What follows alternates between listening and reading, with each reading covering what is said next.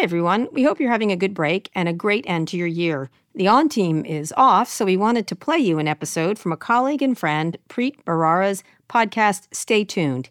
Here he is in conversation with author Mark Chiusano, taking stock of George Santos and why there's so much grift in politics.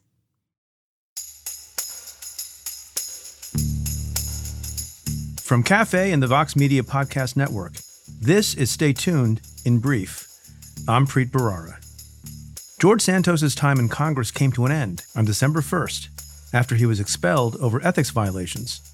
Santos still faces 23 charges in federal court, including for wire fraud, identity theft, and money laundering. As we all now know, he has lied over and over and over again about, well, everything. In a new book called The Fabulist, the lying, hustling, grifting, stealing, and very American legend of George Santos, Author Mark Chiusano does a deep dive on Santos and the life he built on lies. This didn't just start when he eyed a bid for the U.S. Congress, it's been a lifelong habit. So, why does he lie? And what does Santos' election to such a powerful position say about our political system? Mark joins me to talk about his reporting and the stories about George Santos he uncovered along the way. Mark, welcome to the show. Thanks for having me. So, I guess my first question is uh, and maybe it's an obvious answer. What drew you to this story such that you decide to spend all the time and energy it takes to write a book? You know, Santos was always kind of a strange figure. Um, and I sort of encountered him in 2019 when I was writing for Newsday, and I was just doing kind of a very short little intro on him for our newsletter.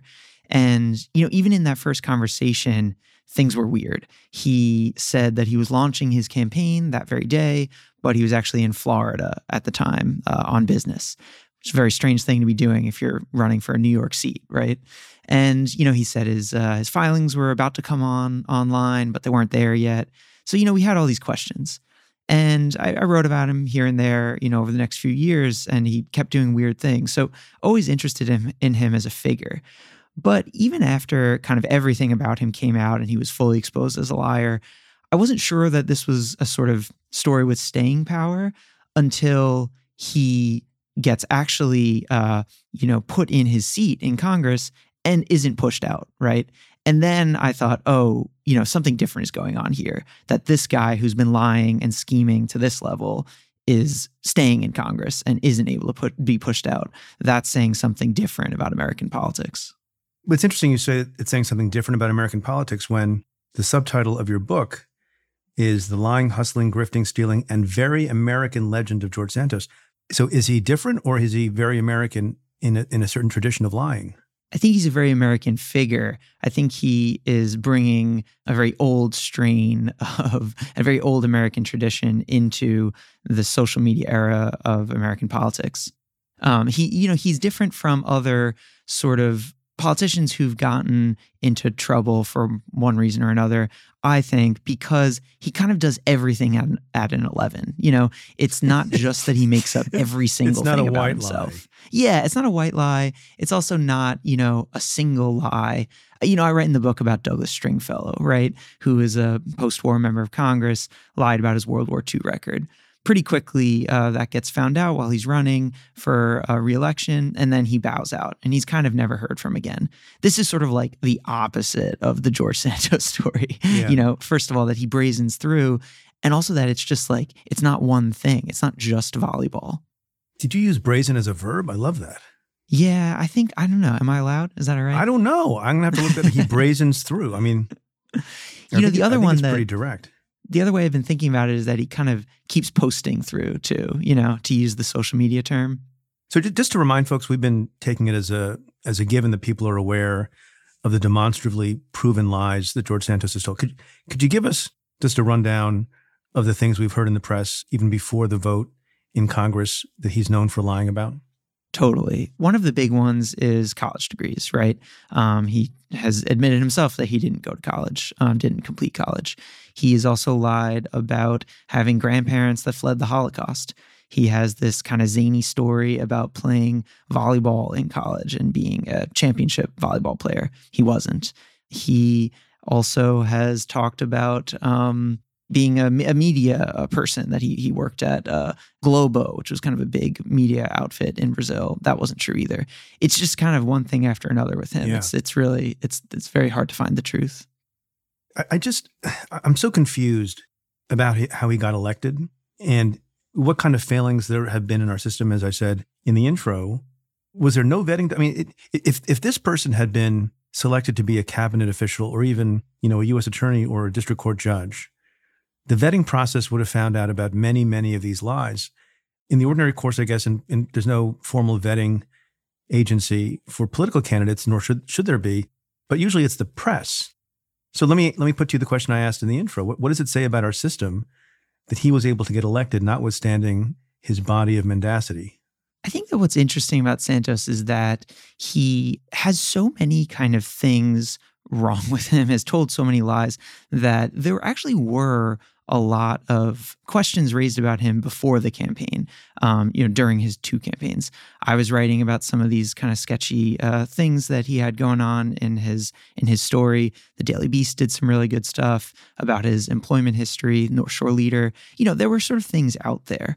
And even the um, DCCC, the uh, campaign arm of the Democrats, that is kind of supposed to look into these things uh, for for their candidates. Yeah, you know, whoever they- was they've taken a responsible for flack. Oppo research, whoever was responsible for Oppo research on George Santos, and maybe it's someone I know, so I don't mean to cast aspersions, but boy, shouldn't they be taking a, taking a, a second look at their protocols?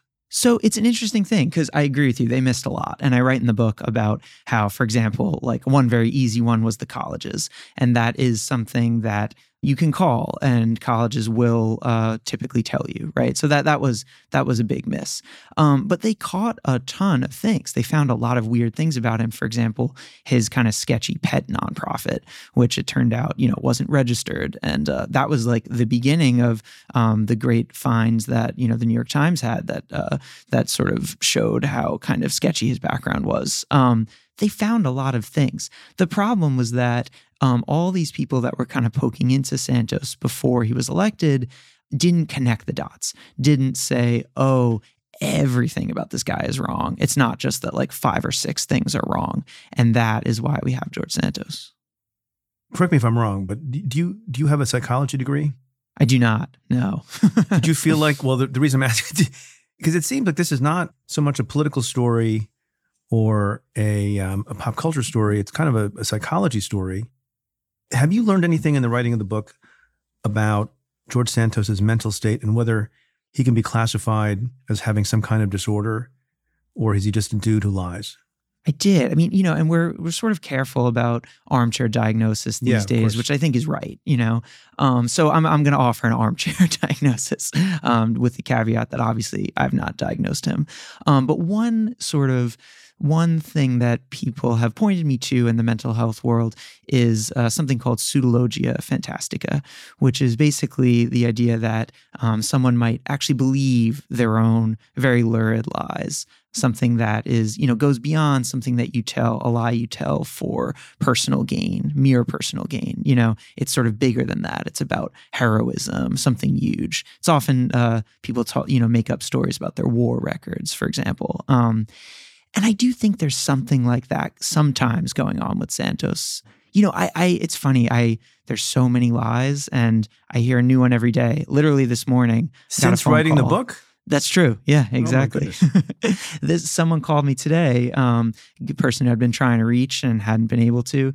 Um, knew Santos on the campaign trail, and he told me this great story about how he was kind of friendly with Santos. Santos was very nice to his kids, and then comes over for dinner one night and uh, is just claiming that he knows a person that this individual uh, was mentioning. You know, uh, like a, a- an acquaintance of this individual. And Santos is saying, "Yeah, no, totally. I, I I know them. I'm connected to them. I'm fully uh, fully aware." And he absolutely wasn't. You know, there was just no way he knew this random guy. And the person who's calling me is saying, like, I pressed Santos. I sort of said, "I know you're lying. Why can't you just admit it?" And he just refused. So you in your book go back in time to George Santos's childhood, and you even make mention of his own mother's observation. Can you talk about what what that sort of long arc in history of his lying has been? This has been a pattern with him. I think he's a man who's full of patterns. Um, he he's been kind of grifting for a long time. Uh, this was not something he started doing when he ran for Congress, um, and the lies were there early on as well. I was told this wonderful line that his mother said. The way his mother described his lying, I think sort of t- says a lot about what he was doing. She said, you know, when confronted with the lie, she said something like, Oh, Anthony and his stories, you know, his stories. And I do think that's kind of what they are. They're not just mini little quick lies that you misspeak and then you kind of keep going with it because you're embarrassed.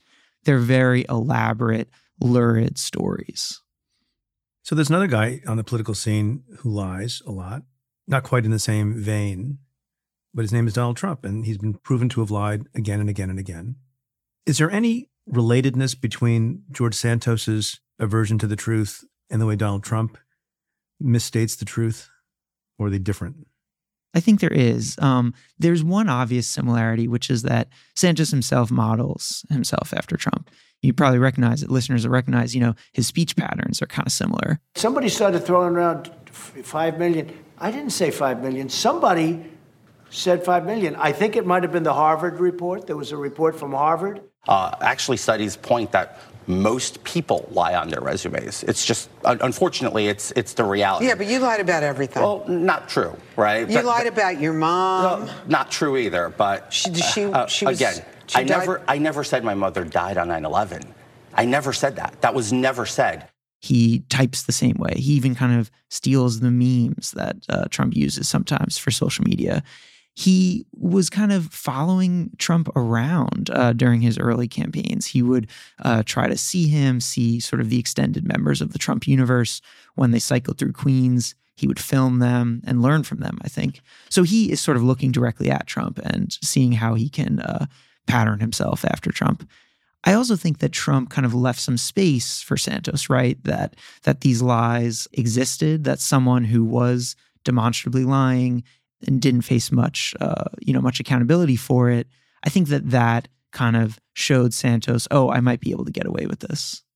But what's funny is Santos didn't model himself after Trump, you know, as an initial matter, because as you said, he's been has been lying and telling these Anthony stories from childhood. So did he remake himself in some way when he decided to become a political figure and after Trump came on the scene? Did he use Trump as a convenient sort of parallel for himself? Because his lying precedes the rise of Trump lying?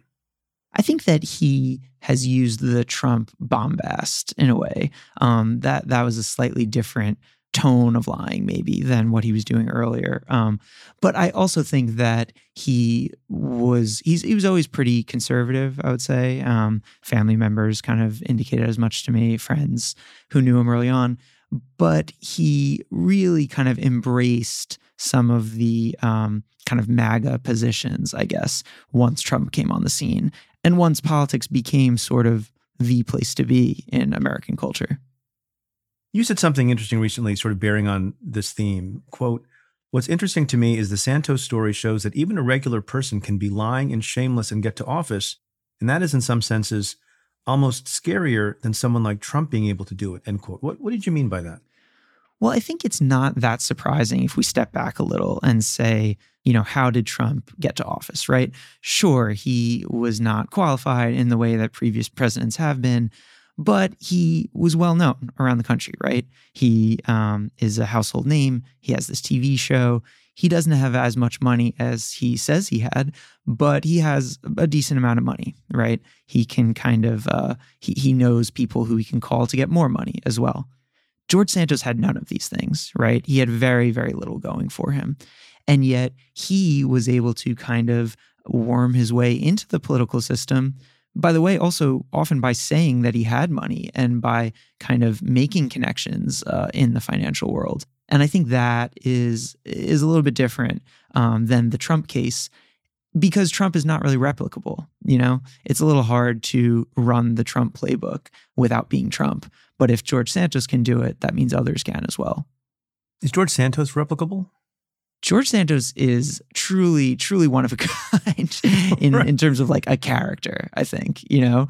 I just think that people would get tired doing all the lies that he does. You know, I don't think you could sort of say, I'm going to be George Santos today. Does he have any legacy? Like, what's the legacy of George Santos or or his his ordeal and his expulsion? I wonder if people look at him and say, wow, I'm surprised he lasted as long as he did. You know, I feel like right now we're sort of saying, well, at least he got pushed out of Congress. Uh, that sends a message. Yeah. But it was a long time. yeah. know? Well, that's and, that's a great question. I'm glad you raised it. I mean, was, was it possible that he could have survived this vote, or was it inevitable once the ethics committee came up with its conclusions, even in the face of this indictment? I think it was possible. You know, I was sort of reporting on the you know the like kind of a little bit of the vote count that morning and it was not very clear that there were going to be enough votes to expel him republican leadership totally went the other direction right to protect him and that was after this pretty pretty wild house ethics committee report yeah. right which uh, had a lot more information to be charitable to the republicans on this was that almost exclusively because of the narrow margin that they have in the house that they can't afford to lose even a crazy sociopathic liar? Right. So I guess there, what they would say is that it was a question of precedent, right? And you don't want to push someone out before uh, convicting them. However, um, I think that the committee report really makes that argument problematic because right. well, that was those were conclusions, not allegations at that. point. They were conclusions, and they were conclusions based on bank records, right? This is not sort of just interviews that someone did. Yeah, I, I don't think it's crazy to have voted against the expulsion of George Santos after the indictment because we have the presumption and you know there's a sitting United States senator of the other party who has been indicted on federal charges and he has not been expelled so so I get that and and, and obviously many members must have felt the same because there were two votes were there not yeah, both sides George of the Santos? aisle too. Yeah, this was not. This was a before bit the yeah yeah yeah. So so there there were a couple of votes that failed. This one succeeded. What do you make of, of the discussion because I have a hard time with this. Already, speculation about what George Santos's second act might be, and why should he have a second act, or should everyone have a second act? Well, it's a free country, right? And he's already, you know, incredibly, he's doing his second act already with Cameo, apparently making a lot of money off it. I feel a little um, nervous that I may have incepted a uh, a second act into his head um, by someone asked me this question and I I said Dancing with the Stars and then another reporter told him that I said that and he at first said no no no certainly not but then he thinks about it and says well if I need the money you know so now I think that's in his head and he uh, he's looking at that as well you know, I feel like we have to remember how serious his legal challenges are, right? This is not a period that's going to last forever. So I think his second act will have to wait until after his uh, his court date, right? His his trial, if he gets that far. Do you think people maybe didn't take this as seriously as they might have? This is just a theory on my part, mm. and you know, I don't know what you'll think of this because the guy kind of presents so comically. In the first place, you mean like when he was running or after? Well, even after, I mean, he's, I don't, I don't quite how to characterize it. He doesn't cut a scary figure, right? There's something kind of totally, totally. silly about it. It's, it's sort of, he, he's kind of uh, comes across like a silly man. Does that, did that mitigate the level of feeling and anger about someone elected to Congress who lied so much? I think that's definitely right. There was this perception that, you know, somewhat victimless crimes I, I would push against that, right? Because there, I write in the book about some victims, right? Because they were so outlandish. The lies were so outlandish, and it does reach the point of farce sometimes, right? It was farcical, and he has a sort of. He's a very charismatic man, and it's a fun story. You know, I mean, I I wrote in the book about how he's in Brazil participating in a beauty pageant. You know, this is kind of the the style of stuff that he's interested in. So that's a lot of fun. But you know, and I wrote a piece about this a few weeks ago. While he was in Congress, he was continuing to do some sort of zany things that are different when you're in Congress versus when you're just a member of the public. He would go on X Spaces, which is this audio platform, and say some of the wildest things, like saying that we should move into a police state in the US after the uh, Hamas invasion of Israel, you know, go door to door in this very vague way. These are things that are, I think, a piece of his, they're kind of part and parcel with his lying. And those things are not so fun. You know, it's not such a joke. Did you learn something about human nature in the course of writing this book? I think that it is harder to find out that someone's lying than I thought it was in the first place. You know, we all think we're really good judges of of liars, and I think that we're kind of not. Santos is a bit of an edge case, obviously, because he was lying about everything.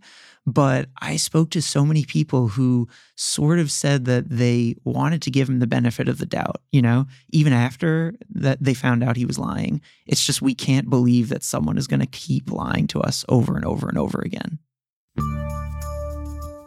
Mark Chiusano, the book is The Fabulist, the lying, hustling, grifting, stealing, and very American legend of George Santos. Thanks for spending some time with us today. Thanks for having me. For more analysis of legal and political issues making the headlines, become a member of the Cafe Insider. Members get access to exclusive content, including the weekly podcast I host with former U.S. Attorney Joyce Vance. Head to cafe.com slash insider to sign up for a trial. That's cafe.com slash insider. If you like what we do, rate and review the show on Apple Podcasts or wherever you listen. Every positive review helps new listeners find the show. Send me your questions about news, politics, and justice. Tweet them to me at Preet Bharara with the hashtag AskPreet. You can also now reach me on threads, or you can call and leave me a message at 669 247 7338. That's 669 24 Preet. Or you can send an email to letters at cafe.com. Stay tuned is presented by Cafe and the Vox Media Podcast Network. The executive producer is Tamara Sepper. The technical director is David Tatasciore. The editorial producer is Noa Azulai. And the cafe team is Matthew Billy, David Kurlander, Jake Kaplan, Nat Weiner, and Claudia Hernandez. Our music is by Andrew Dost. I'm your host, Preet Bharara. Stay tuned.